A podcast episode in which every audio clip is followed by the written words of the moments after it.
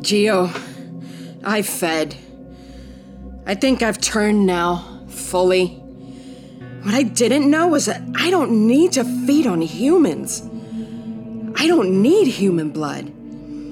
I can feed on other vampires. I feel powerful, more strength. I can see farther than I ever have. My body has completely changed and become this new thing. Did Ariana know she could feed on these fucking demons? Huh.